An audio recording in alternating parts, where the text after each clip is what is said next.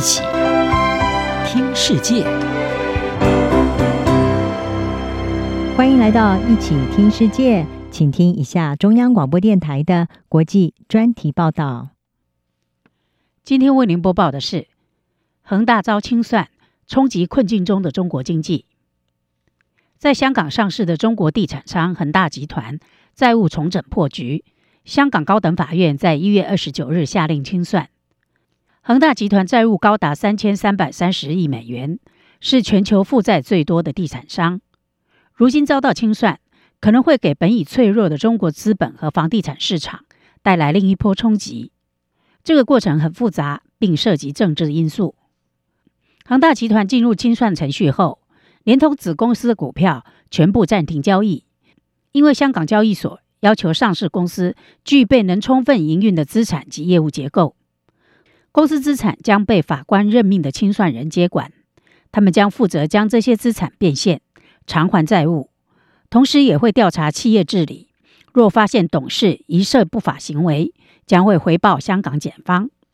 恒大在去年七月的香港法院听证会上，引用德勤的分析，估计如果恒大遭清算，债权人回收债务率为百分之三点四。然而，在恒大于去年九月表示，其旗舰部门及董事长许家印因为指明的罪行被当局调查后，债权人现在预计追偿率不到百分之三。恒大的大部分资产已被债权人出售或扣押，只剩下另外两间在香港上市的子公司：恒大物业、恒大新能源汽车。而这两间公司的总市值只剩下九点七三亿美元。清算人就算试图出售恒大对这两家子公司的持股。恐怕也很难在市场找到买家。恒大清算的一个悬念是，北京是否同意香港法院所做的破产清算裁决，在中国其他城市执行？虽然过去北京曾同意在深圳、上海和厦门等地承认香港法院发布的清算令，但由于中国的法律制度不透明，清算令一直难以执行。即使清算人接管了拥有在案项目的单位，其中许多单位已被债权人接管，被法院冻结。价值所剩无几，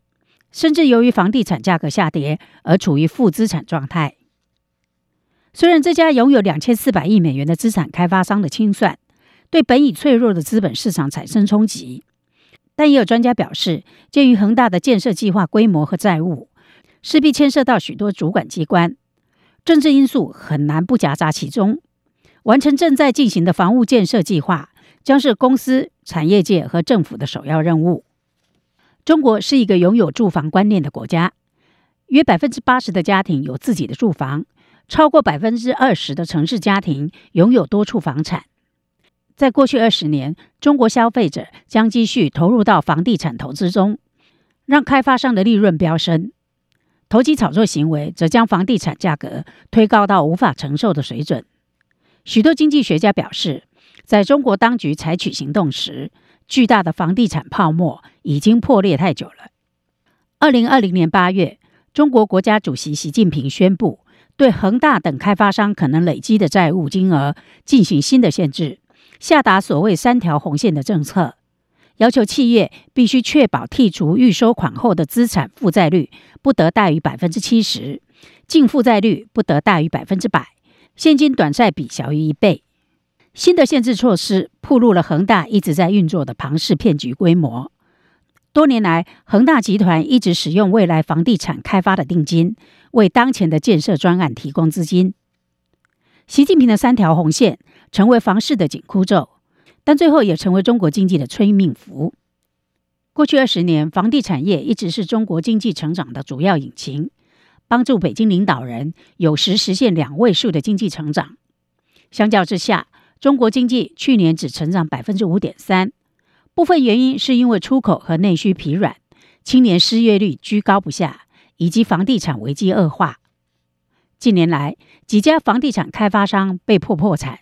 而建设公司的支出连续两年每年下降百分之十。去年，一百家最大房地产公司的新房销售额下降了三分之一以上。恒大欠下的三千多亿美元中，大部分是普通公民为新建公寓支付的定金，目前尚不清楚在清算过程中，